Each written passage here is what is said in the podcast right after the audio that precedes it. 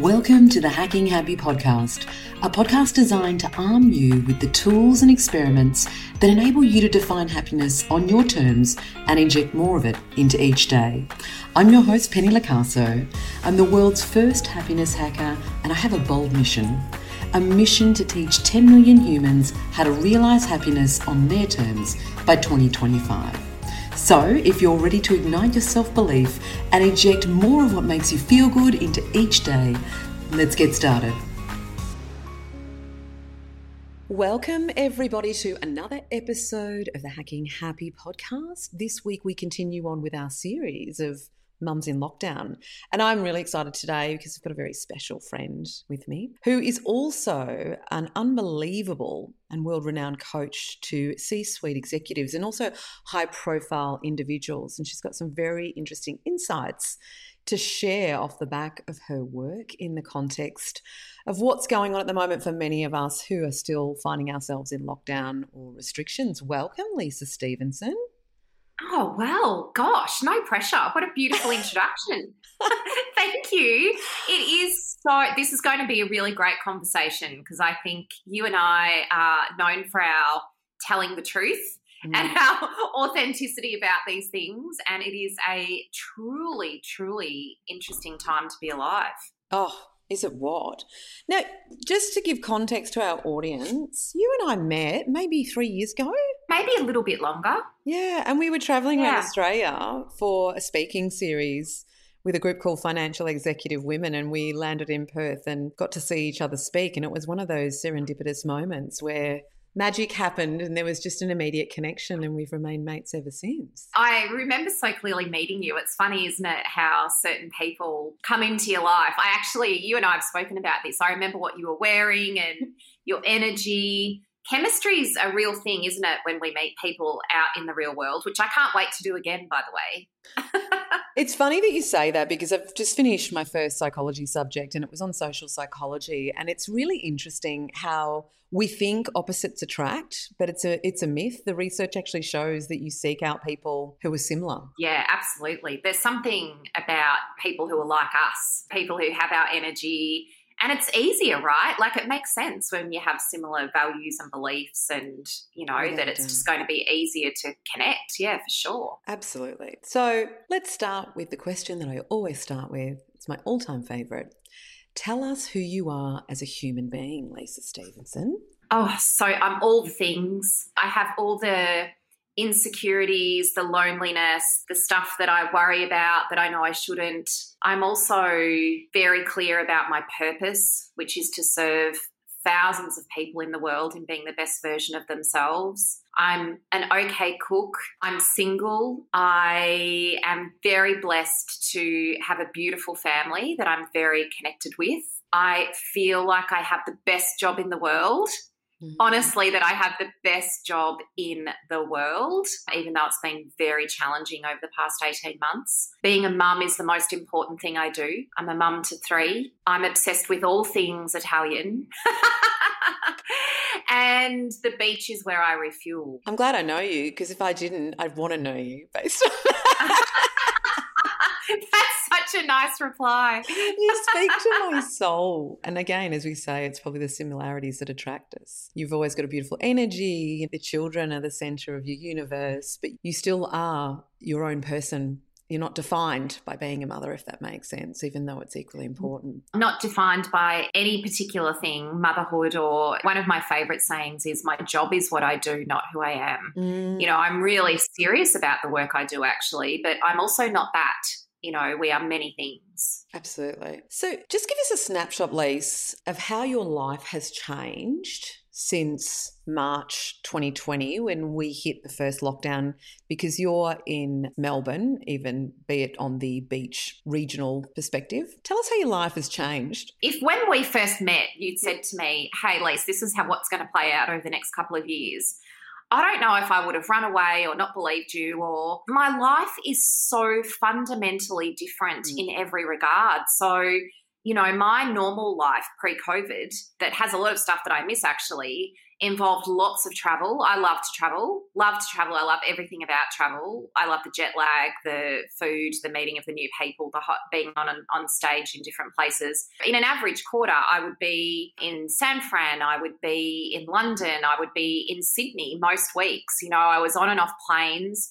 Most of the work that we were doing were global programs around human potential and leadership and various things, which involved us being in the room with people, as well as the coaching work that we did. We did a lot of coaching work in Singapore. And so I went from this life of madness, really, juggling children and business and my team and clients, and literally overnight, it all just it stopped. All of it stopped. It just came to this very sudden halt where mm. all of our programs were put on hold clients' headspace was so filled with their teams and their own families that even coaching kind of just felt like was something that they just didn't have the capacity for.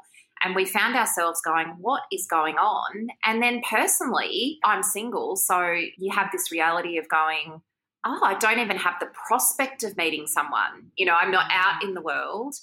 And I have these three beautiful children who all of a sudden were locked in a house with me. I mean, imagine. and tell us at what point, how long did it take? And I don't think there's any right or wrong answer to this. Just intrigued, how long did it take for you to go, oh, this is not going to go away. I'm going to have to make a shift because you and I, you know, very similar in terms of the travel, in terms of loving the energy of being on a stage, in terms of constantly being in rooms filled with people. And I think for me, that was where I felt the biggest sense of loss. It was that connection. At what point did you go, that's not going to happen anytime soon? I'm going to have to shift the business in a different way? Yeah. as I'm listening to your question, I'm like, mm, it all feels like so long ago. I and I think it took me some time because I'm a ridiculous optimist and I'm actually very trusting. So I wasn't skeptical about anything. I wasn't particularly worried about things. I just wanted everyone to be safe. We just went into crisis management. So, how do we support our clients? How do we make sure that we're available to people? How do we make sure that people aren't worried about invoices they can't pay? So, it all just felt quite practical. And the lens that I chose, which I think was similar to lots of people, was well, you know what, Lisa? Take this opportunity. Rest, sleep, eat well, go alcohol free, clean out your house a bit, be really connected and with your children, all of the things that seemed like they were great.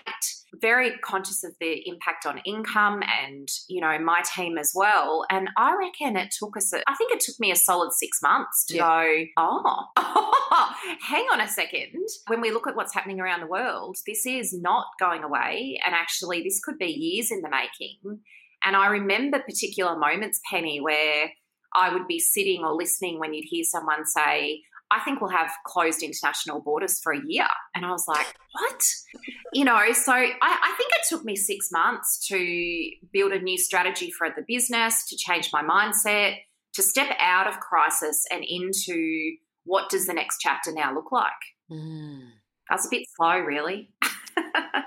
and tell us about the juggle of three kids at home running your business, shifting your business. Yeah. How have you managed that? Yeah. Have, have I managed it? That might be the question. I mean, you just kind of hope you haven't ruined your children too much. Mm. Um, are they going to be? So I think there's some things that you know, have gone really well and some things that have been hard. I think it's important that I acknowledge my children are teenagers when this started. My eldest has just turned 20 now. So I've been really blessed. I think a lot about those parents who've had small oh. children at home. I think about those parents every day. So mine have been able to get onto Zoom and, you know, self determine a bit of their own learning and you know, they can go outside and skateboard. They don't have to have me take them to the park. So I, I kind of want to be realistic about that.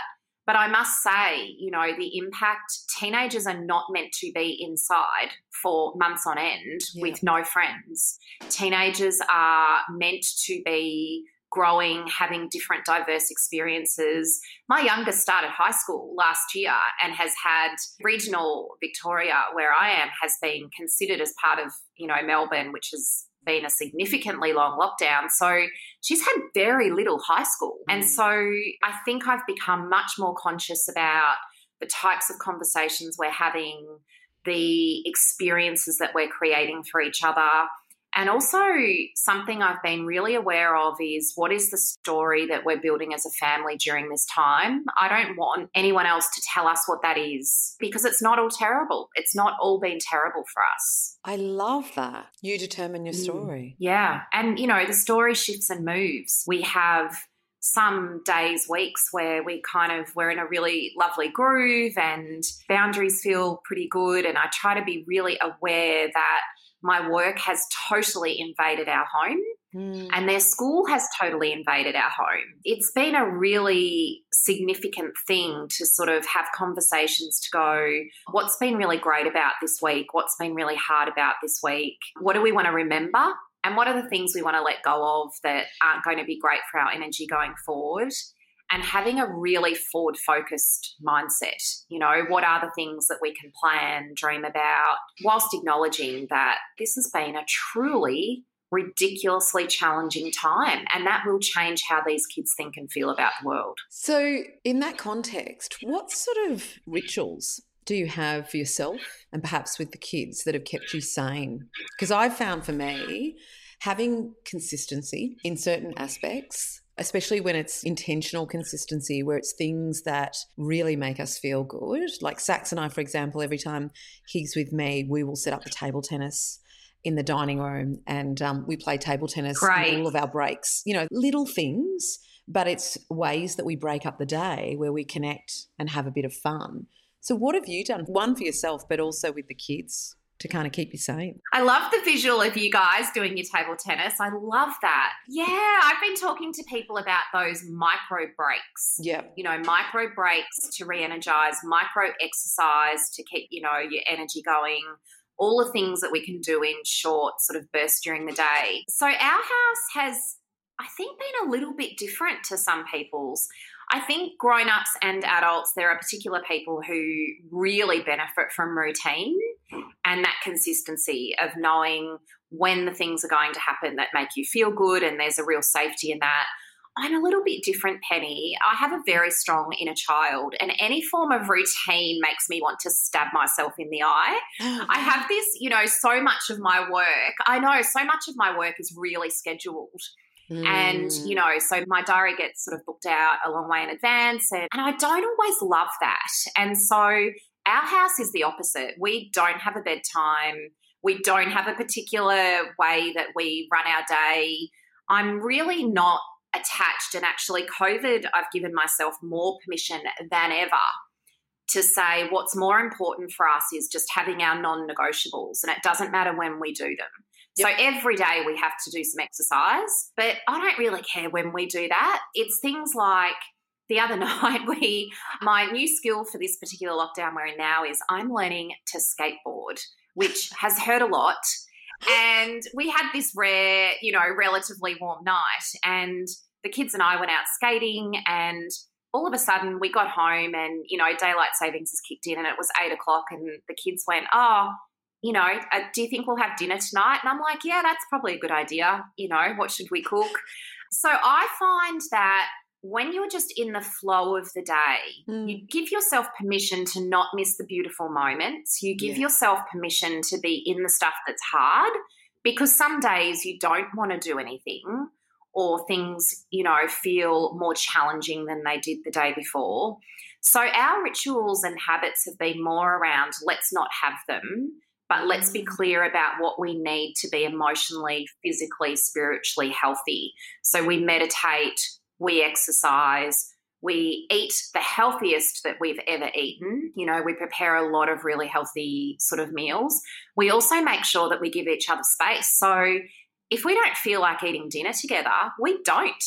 We just mm. don't. If everyone wants to take dinner into their room and put Netflix on and just kind of chill and not have to be together, I think that's really valid. So I'm not mm. particularly attached to how our days need to be. Oh, I love that. Does that sound really dysfunctional? And, no, it um, doesn't at all. And no, because of the way that it's framed, like you said, and I think it's important, yeah, that there are different ways to manage your mental health. There are different ways to keep yourself sane.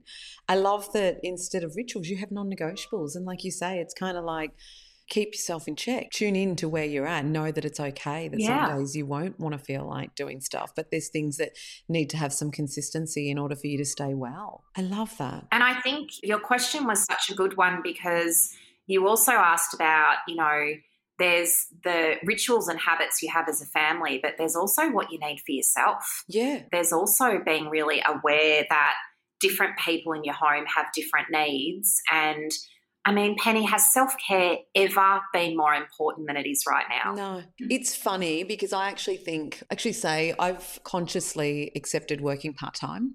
And I say that to myself now because of two things. Mm. One is I was trying to do what I was doing pre COVID when we went into this. And after nearly six months, I was just exhausted because I was trying to be a really good mum. Yeah. I was trying to homeschool my son. I was trying to take him to the park. I was trying to get all my work done. And I just I felt like I was doing nothing well. And so I kind of reset my mindset. And you know what? I said, mm. I'm going to work part time. And what that looks like is that my days probably won't be as long. I'm not going to force myself to do that. And I'm actually going to schedule, I actually I schedule a lunch break because I know if I don't, for me, it won't happen. And that lunch break is when Sax and I go and we kick the ball over in the park. And it just helps me recharge. It helps him recharge. So when you say self care, you know, I go and work out every morning over in the park again, because the other things I miss the most is nature and being in a you know i'm six k's from the city in melbourne. Mm. we used to do a lot of hiking right. a lot of camping and not being able to do that i've kind of substituted it by doing my exercise be it rain hail or shine in the park because it connects me with nature. That's so great. So it's yeah and it's just it's so good for you on every level. Yeah. Yeah and that part time working has actually been like saying that to myself. It's been about surrendering, you know, and saying, I don't have to mm. be what I was before. It's not realistic to be what I was before. And like you said, it took me six months, but it's like this is an opportunity to reshape how we live, how I work. And, you know, even as I think I've mentioned to you, I've decided three months ago to go back to university and actually study psychology because it's been a lifelong passion. And, you know, that has impacted how much I can work as well because it's a massive commitment.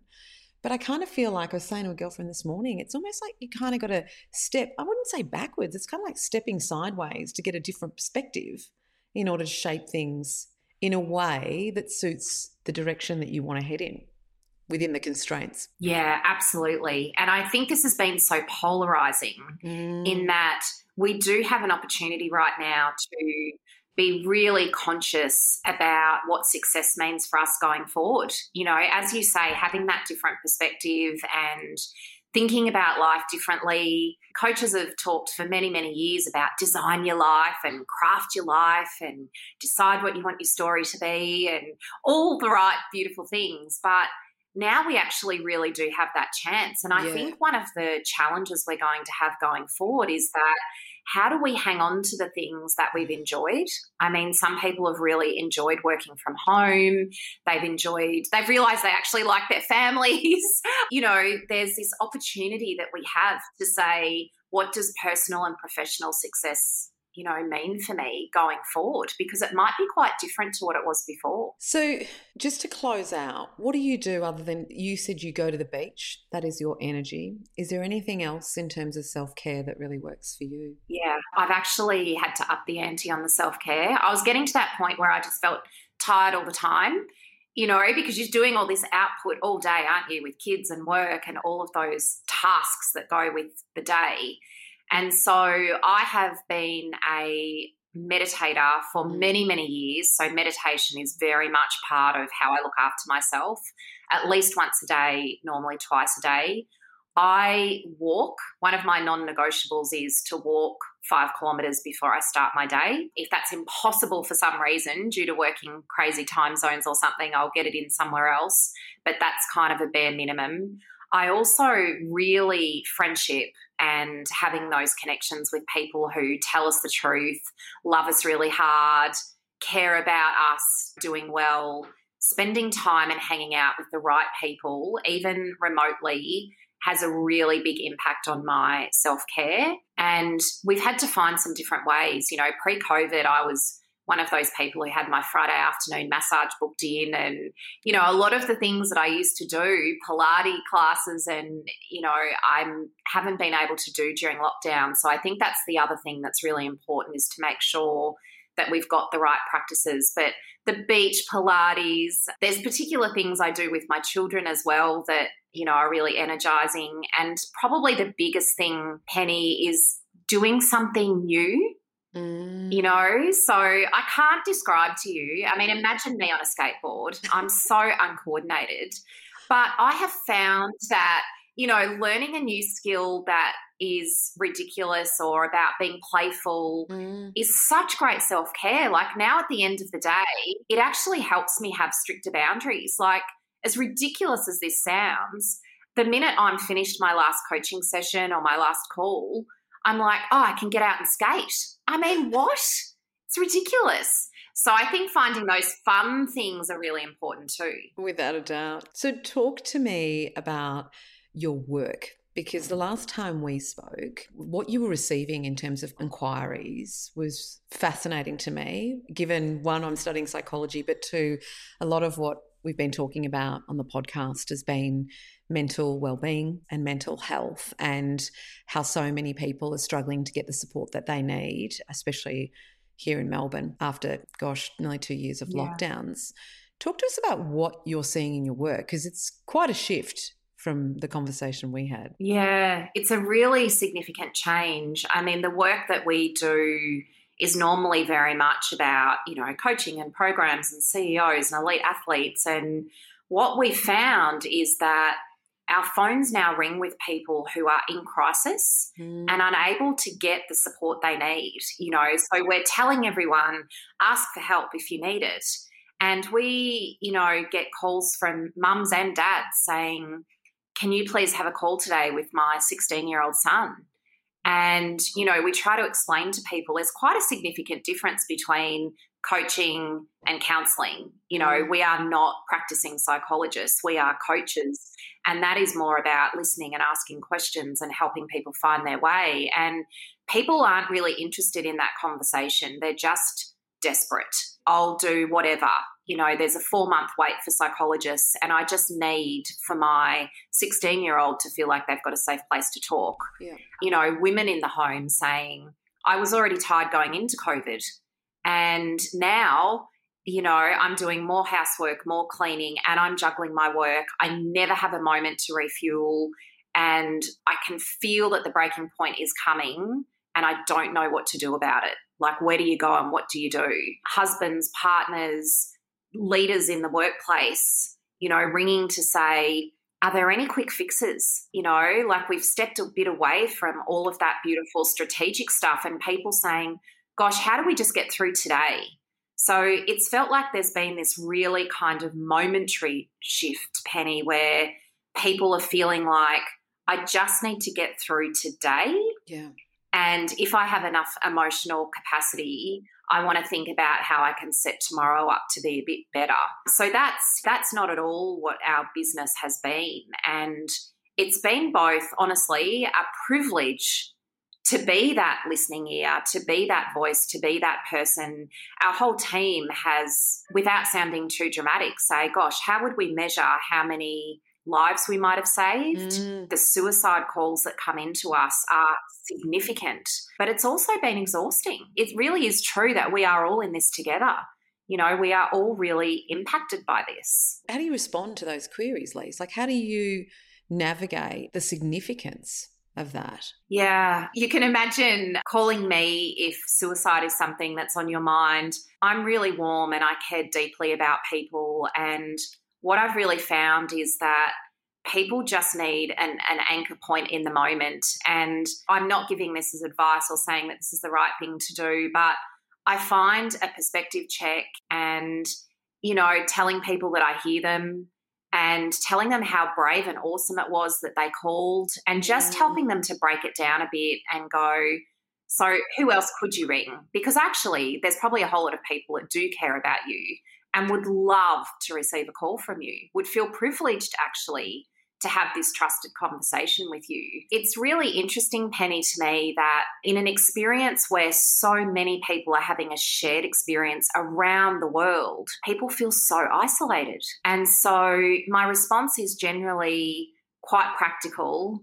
Mm. Probably with an inappropriate joke in there somewhere because I'm not a psychologist but also getting people to just have that perspective to go, this isn't going to pass quickly, but it is going to pass. And I truly believe that if we can take some learning lessons from this, if we can turn our insights and the pain into more resilient versions of us, mm. then what else might be possible?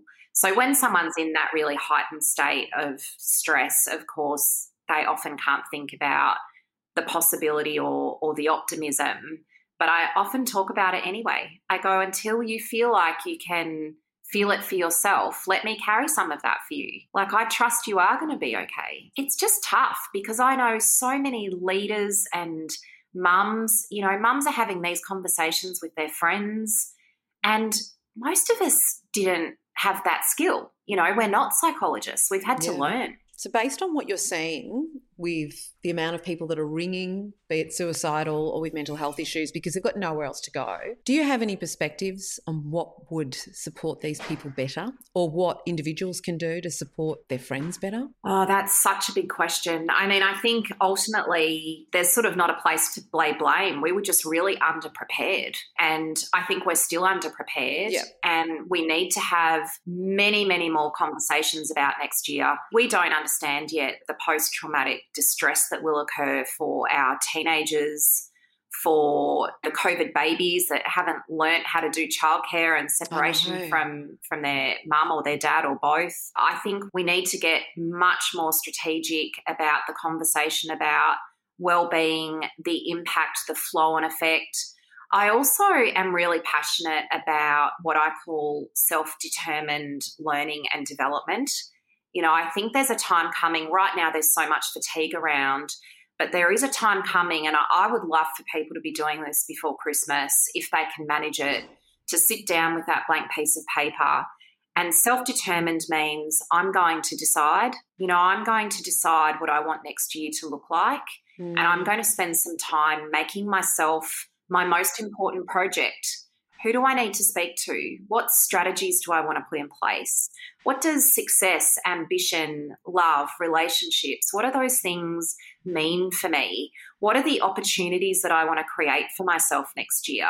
I think there's a lot of calm and comfort that can come from being really responsible for ourselves if you're someone who can step into that. Is there anything that you wish people would ask you that they don't? I mean, the first thing that came to mind, Penny, was I really appreciate it when people ask me how I am. Oh. I really, it means a lot to me when I think there's just something so beautiful about just asking someone how they are and actually really wanting to hear their answer. That's a really, a real gift that we can give people. Lise, I think that is so interesting because the first episode of this series, I spoke to another friend who is a psychologist who obviously is working a lot at the moment. And she said something very similar. She said, People mm. forget that you're still a human when you're on the other side. And it's a lot like what you've been doing. When yeah. you're on the side of support and helping people navigate the really hard stuff, it's, I'd say, more rare that people actually ask you how you are because maybe they assume you've got all the tools yes. going on. You know what I mean? Yeah. And I just thought it was interesting because she said exactly the same thing. She said it's so rare that people actually ask me, how I am just because of yeah. the nature of the work. And mm. she said the same thing. She really appreciates it. Yes. I, I think that makes a lot of sense. It's such a simple thing, right? And yeah, such a small thing. Don't assume that because someone's strong or they come across as strong or like they've got it all together, that they actually haven't got shit going on. Do you know what I mean? And often, like, uh, it's funny, you know, my mum always says to me, "Oh, you're you're the strongest one, so we know you're okay. It doesn't matter what happens." And I still need to be asked the questions. Thank you so much, Lee. It's always lovely to see you. Yeah, thank you. You too. Thank you so much for having me. I loved this. Can you tell us where people can find out more about you and the amazing work that you do? Uh, so if people head to www, so many W's, dot thecoachplace.com, you can find all, about all of the things that we do there and um, where people can become members with our platform. I'm also Instagram obsessed. You can look up the Coach Place and all the other places, but they're the two common ones. And we love to hear from people. Thanks, hun. Have a beautiful rest of the day. You too. Thanks for joining me for today's episode of the Hacking Happy podcast. If there was something that ignited a flame or sparked a thought within you from this conversation, please take a screenshot and share it on your preferred social media platform. Feel free to tag me in Hacking Happy Co or Penny Locaso. Reviews are so important to reaching my goal of making 10 million beautiful humans just like yourself happier.